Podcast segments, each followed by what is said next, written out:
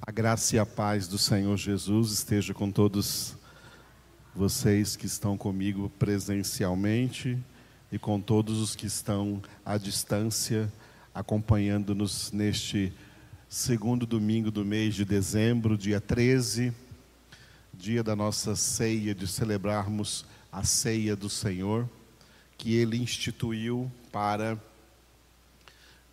simbolizar a Sua palavra. É isso que a ceia simboliza. A ceia é um símbolo instituído por Jesus para nos ensinar que todos os dias precisamos comer dessa mesa que ele preparou para nós na presença do inimigo. A ceia dos mais puros manjares celestiais, o maná de Deus descido do céu para nós, que é a palavra do Senhor. Hoje ele vai começar nos servindo o último capítulo do livro dos Provérbios, Provérbios, capítulo de número 31. Quer dizer então que nós passamos já 31 congregações aqui dentro do livro dos Provérbios, capítulo por capítulo, e hoje nós vamos então meditar no último, encerrando o livro dos Provérbios, último capítulo, Provérbios 31. Lembrando que do capítulo 1 até o capítulo 29 foram provérbios de Salomão. E os dois últimos capítulos, o capítulo 30 e o capítulo 31, de dois outros personagens, dois outros autores. O capítulo 30 que nós lemos ontem foi de um homem chamado Agur, e este agora de um rei chamado Lemuel. Lemuel então foi o autor inspirado por Deus deste último capítulo do livro dos Provérbios, que não são mais palavras de Lemuel, mas palavras do Senhor para nós. Enquanto nós estaremos lendo essas palavras, estarão nos alimentando, nos nutrindo espiritualmente, em nome de Jesus. Então vamos ler juntos Provérbios, capítulo de número 31. Palavras do rei Lemuel de Massá, as quais lhe ensinou sua mãe. Que te direi, filho meu, ó filho do meu ventre? Que te direi, ó filho dos meus votos? Não des às mulheres a tua força, nem os teus caminhos as que destroem os reis. Não é próprio dos reis, ó Lemuel, não é próprio dos reis beber vinho, nem dos príncipes desejar bebida forte, para que não bebam e se esqueçam da lei e pervertam o direito de todos os aflitos. Dai bebida forte aos que perecem, e vinho aos amargurados de espírito, para que bebam e se esqueçam da sua pobreza e das su de suas fadigas não se lembrem mais. Abre a boca em favor do mudo, pelo direito de todos os que se acham desamparados abre a boca, julga retamente e faz justiça aos pobres e aos necessitados. Mulher virtuosa, quem a achará? O seu valor muito excede o de finas joias. O coração do seu marido confia nela, e não haverá falta de ganho. Ela lhe faz bem e não mal todos os dias da sua vida. Busca lã e linho, e de bom grado trabalha com as mãos. É como o navio mercante, de longe traz o seu pão. É ainda noite e já se levanta e dá mantimento à sua casa e a tarefa às suas servas. Examina uma propriedade e adquire-a. Planta uma vinha com as rendas do seu trabalho. Cinge os lombos de força e fortalece os braços. Ela percebe que o seu ganho é bom. A sua lâmpada não se apaga de noite. Estende as mãos ao fuso, mãos que pegam na roca. Abre a mão ao aflito e ainda a estende ao necessitado. No tocante à sua casa, não teme a neve, pois todos andam bem vestidos de lã escarlate. Faz para si cobertas, veste-se de linho fino e de púrpura. Seu marido é estimado entre os juízes, quando se assenta com os anciãos da terra. Ela faz roupas de linho fino e vende-as, e dá cintas aos mercadores. A força e a dignidade são os seus vestidos, e quanto ao dia de amanhã, não tem preocupações. Fala com sabedoria, e a instrução da bondade está na sua língua. Atende ao bom andamento da sua casa e não come o pão da preguiça.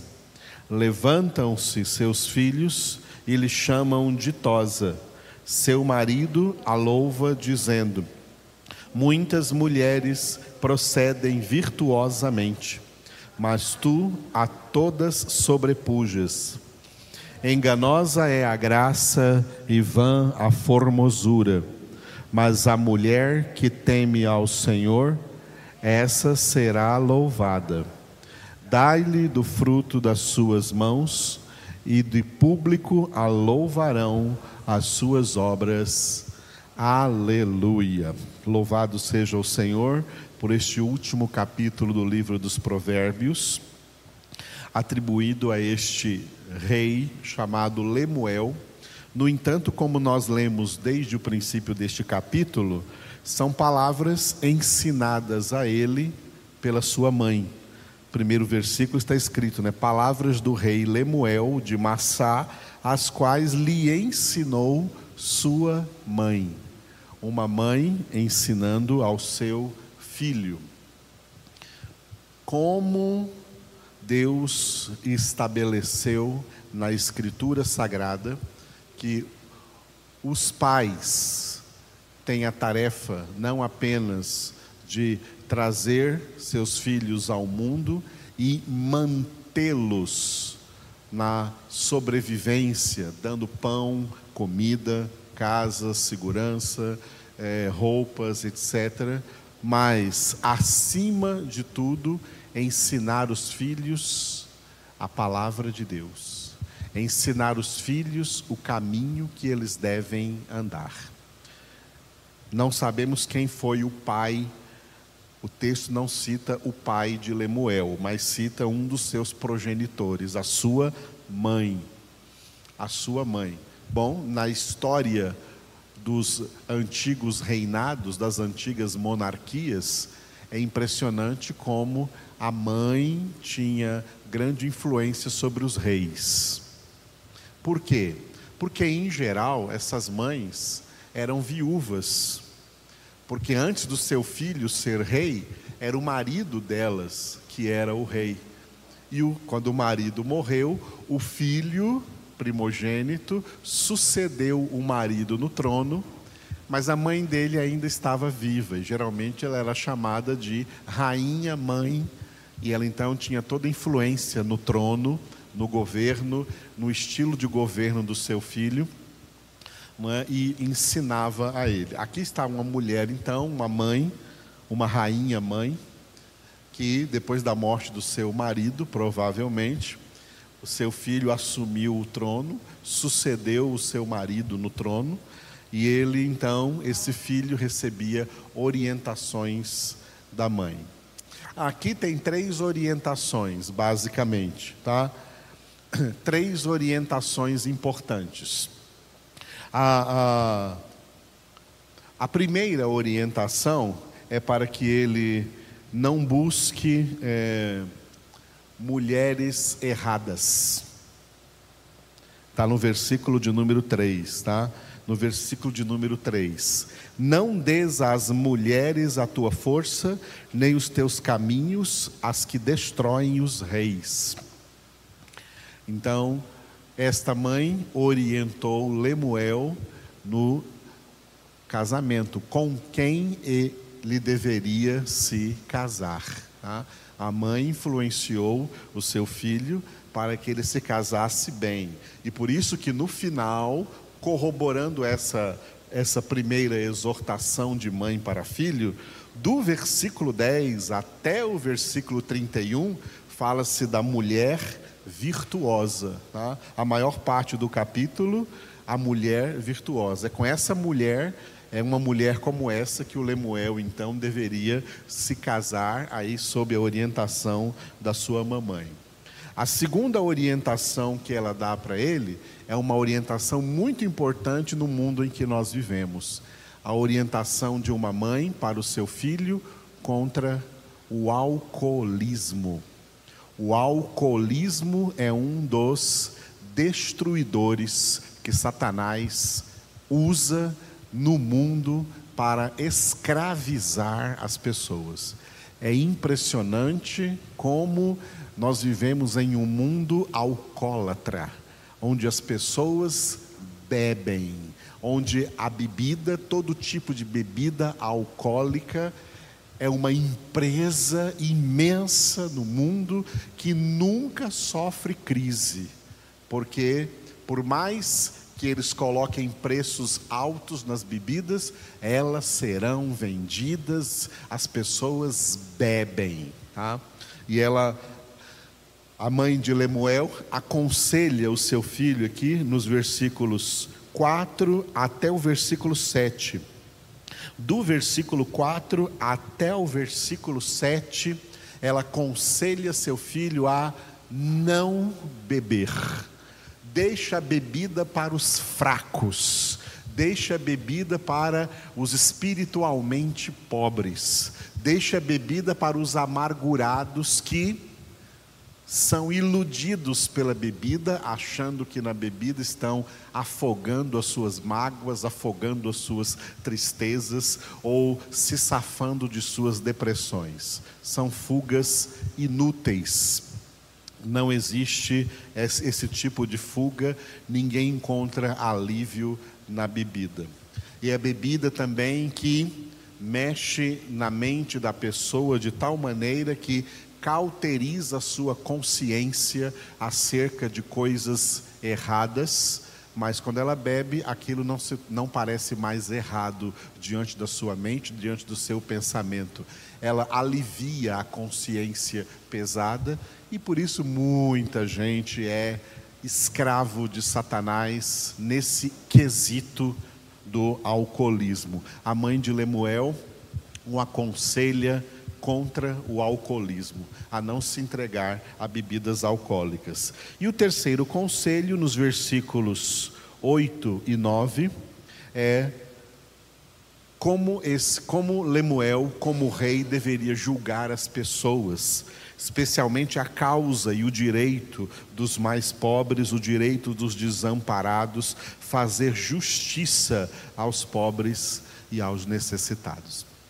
Três conselhos importantes que uma mãe deu para um filho. É interessante nós pensarmos nos dias de hoje qual é a mãe que está dando estes conselhos aos filhos. E também, na sociedade em que nós vivemos, quem são os filhos que hoje ouvem conselhos de pai e de mãe? Está todo mundo aí entregue à sua própria vontade, aos seus próprios desejos, aos seus próprios caprichos, cada um vivendo a vida achando que é o dono da sua vida e que tem o direito de fazer da sua vida o que quiser. Essa é a filosofia que domina a humanidade no mundo hoje E por isso que o mundo é um mundo sem Deus, sem palavra, sem amor, sem verdade.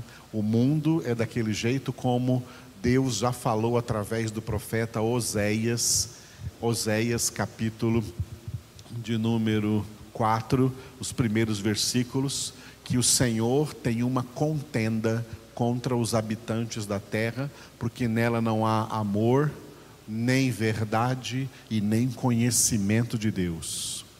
Só existe mentir, perjurar, ser falso, matar, assassinar, ódio, homicídios, arrombamentos. E é isso que nós vemos nas notícias diariamente em todos os jornais do mundo inteiro. As maldades dos seres humanos, porque cada um está por sua própria conta. Deus instituiu a família para que o pai e a mãe cumpram dentro de casa o que Deus estabeleceu em Deuteronômio, capítulo de número 6, a partir do versículo 4, quando Deus disse aos pais: As palavras que eu hoje te ordeno estarão no teu coração e tu as inculcarás aos teus filhos e delas falarás, assentado em tua casa, andando pelo caminho, ao te deitares e ao te levantares. Pelo menos em um versículo, a didática de Deus dos pais para os filhos é que pelo menos quatro vezes por dia os pais preguem a palavra de Deus aos filhos. Será que tem hoje algum pai fazendo isso? Alguma mãe fazendo isso? Mas na brecha deixada pela omissão dos pais e das mães, Satanás está pregando para os filhos, não quatro vezes por dia. Satanás está pregando para os filhos 24 horas por dia em tudo que eles recebem da mídia, das redes sociais e de tudo que é comunicado aí no mundo, menos palavra de Deus.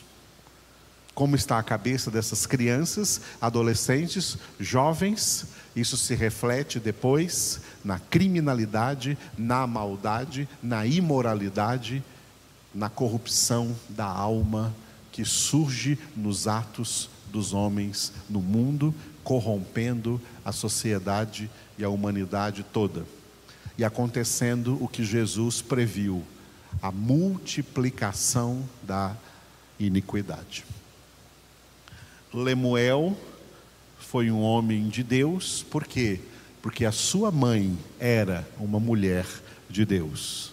E como mulher de Deus, ela ensinou o seu filho o caminho que ele devia andar o que ele devia fazer, o que ele não deveria fazer, até mesmo com que tipo de mulher ele deveria se casar. Ele deveria buscar uma mulher virtuosa, como está escrito no versículo 10: mulher virtuosa, quem a achará? O seu valor muito excede o de finas joias a mulher virtuosa. Então, do versículo 10 até o versículo 31, Lemuel descreveu como seria essa mulher virtuosa. Bom, três coisas eu gostaria de dizer sobre a mulher virtuosa. A maior parte dos versículos, de 10 até o 31, definem a mulher virtuosa como uma mulher trabalhadora com uma mulher que o que não existe no perfil dessa mulher é preguiça. Tanto que está escrito lá no final do versículo, lá no versículo 27, aprende ao bom, atende ao bom andamento da sua casa e não come o pão da preguiça. Não é uma mulher preguiçosa, é uma mulher trabalhadora, uma mulher que trabalha dentro da sua casa. Uma mulher que faz o trabalho que muitas mulheres hoje acham execrável, não gostam de ser donas de casa. Não gosta de escrever lá em qualquer ficha, né? Qual a sua profissão? Do lar. O do lar não existe mais. Querem, elas querem agora uma outra profissão na sociedade que dê mais honra para elas e não entende que a maior honra da mulher é poder ser do lar. A rainha do lar, a rainha da casa, que administra bem a sua casa, porque esse é um papel que Deus colocou realmente na mão das mulheres, não para elas terceirizarem, mas para elas executarem. Aqui fala de uma mulher que trabalhava muito bem em sua casa, apesar de ter o que nós chamaríamos hoje de funcionárias do lar, né? ou empregadas ou pessoas, ela tinha servas. Tanto que diz aqui na, no versículo de número 15, e ainda é ainda noite e já se levanta e dá mantimento à sua casa e a tarefa às suas servas. Essa mulher virtuosa, ela tem servas, mas ela não se encosta nas servas. Ela dá tarefas às servas, mas ela mesma realiza as tarefas que ela entende que são tarefas dela, como a rainha deste lar, como a mulher desta casa. Como uma mulher que sabe ser esposa, que sabe ser mãe, alcança muita honra diante de Deus, assumindo o seu papel de mulher, de esposa, de mãe, de dona da casa, administradora do lar. Isso é uma coisa linda diante de Deus. E é por isso que Satanás faz com que no mundo as pessoas achem isso algo execrável, ruim, e coloca as mulheres aí como modelos de sensualidade no mundo para vender produtos de beleza ou vender roupas ou mostrar só a vaidade feminina. E esse é o terceiro, segundo ponto que eu queria dizer aqui, que está no versículo 30. O versículo 30 vocês vão repetir, eu vou ler uma vez, depois vamos repetir. Enganosa é a graça e vã a formosura, mas a mulher que teme ao Senhor, essa será louvada. Repetindo: enganosa é a graça e vã a formosura, mas a mulher que teme ao Senhor, essa será louvada. Em primeiro lugar, vamos entender uma coisa. Não vá confundir essa graça aqui. Essa graça aqui não é a graça de Deus, não. Né? Essa graça aqui é a graciosidade perpetrada no mundo pela vaidade da aparência física, especialmente feminina, aqui no caso, tá? É a graciosidade ou a formosura, a graciosidade ou a formosura. A parte A desse versículo 30 está falando da beleza física, beleza aparente da mulher, que é a coisa mais preconizada no mundo hoje. Não vale nada. Diante de Deus, não vale nada. A beleza física é vã. Ah, por isso é enganosa, enganosa e vã. Essa graça e essa formosura que é beleza física. A beleza física. As pessoas são tão escravas de Satanás que elas agora no mundo elas é, seguem um padrão de beleza e quem é que está ditando para elas o padrão de beleza? É o príncipe deste mundo. O diabo, o pai da mentira, é que dita o padrão de beleza que as pessoas estão seguindo, especialmente as mulheres. Porque a mulher, para ser é, para ser reconhecida como uma mulher bonita, ela tem que ter um peso ideal, um formato de corpo ideal, um cabelo ideal, olhos né, ideais, roupas de marca. Isso aí é o padrão, isso é o modelo. É baseado nisso que tem aí os desfiles de moda e que tem aí esses, essas competições para ser Miss, cidade, estado, é, país, Miss Mundo, porque são modelos são modelos de pessoas que vão para o inferno. Sigam esse modelo e é para lá que vocês vão. Porque o céu não leva em conta a aparência física, mas a realidade espiritual.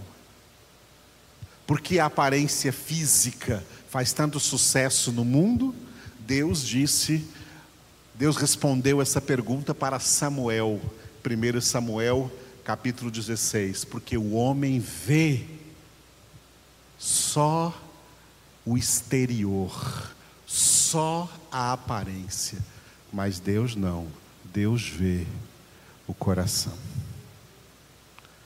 E bem claro esse versículo, enganosa é a beleza física, vã é a beleza física.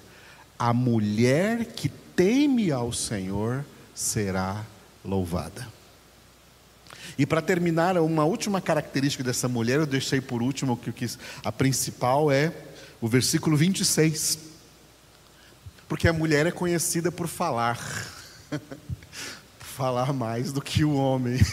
No entanto, essa mulher virtuosa, fala com sabedoria e a instrução da bondade está na sua língua. Repetindo, fala com sabedoria e a instrução da bondade está na sua língua. Aleluia. Por que, que ela fala com sabedoria? Porque ela fala a palavra de Deus porque ela tem a palavra de Deus, ela tem a sabedoria de Deus. O livro de Provérbios é um dos livros da sabedoria, aonde essa sabedoria é o próprio Jesus, aonde essa sabedoria é a própria palavra de Deus. Então Deus quer de vocês, mulheres, que sejam sábias. Em toda a palavra de Deus. Não sábias segundo a carne, nem sábias segundo o mundo, mas sábias segundo a palavra de Deus. Isso vale para mulheres, como vale também para os homens. Deus quer filhos sábios e Deus quer filhas sábias.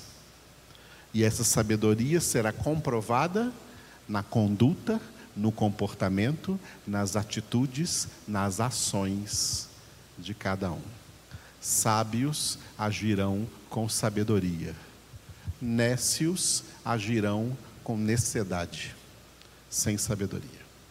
Deus está formando filhos sábios e todos os seus tesouros de sabedoria foram revelados a nós aqui na Sua palavra e por isso, essa palavra é a nossa ceia, é o nosso alimento. Aleluia. Então vamos orar juntos agora. Fique de pé aí para orar comigo. Obrigado, Senhor, por essa palavra que nos deste nessa manhã de domingo, nessa manhã de ceia. Obrigado por essa mesa que o Senhor preparou para nós na tua palavra a fim de que nesta palavra nossos corações sejam alimentados e nós sejamos transformados em filhos sábios, em filhas sábias. Toca, Senhor, em todos os teus filhos, toca em todas as tuas filhas, com a tua sabedoria, com a tua graça, com o teu amor, com o teu poder, com o teu Espírito Santo, ó Espírito Santo de Deus, vem agindo agora poderosamente em cada vida, manifestando em todos a tua glória, a tua unção, o teu poder, o teu amor, a tua santidade. Nós nos entregamos a ti, Senhor, confiamos no Senhor, colocamos a nossa vida em tua presença. Eu entrego a ti, Senhor, cada família aqui representada e também os que estão distante, os que ainda vão ouvir essa palavra, derrama sobre todos, ó Deus, a chuva da graça, da sabedoria do Senhor, da palavra do Senhor, essa palavra que penetra renovando as nossas mentes e operando em nós a transformação da nossa vida, para que nós sejamos semelhantes ao teu filho Jesus a fim de que ele seja o primogênito entre muitos irmãos e irmãs. Em nome de Jesus, te louvamos, ó Deus. Amém.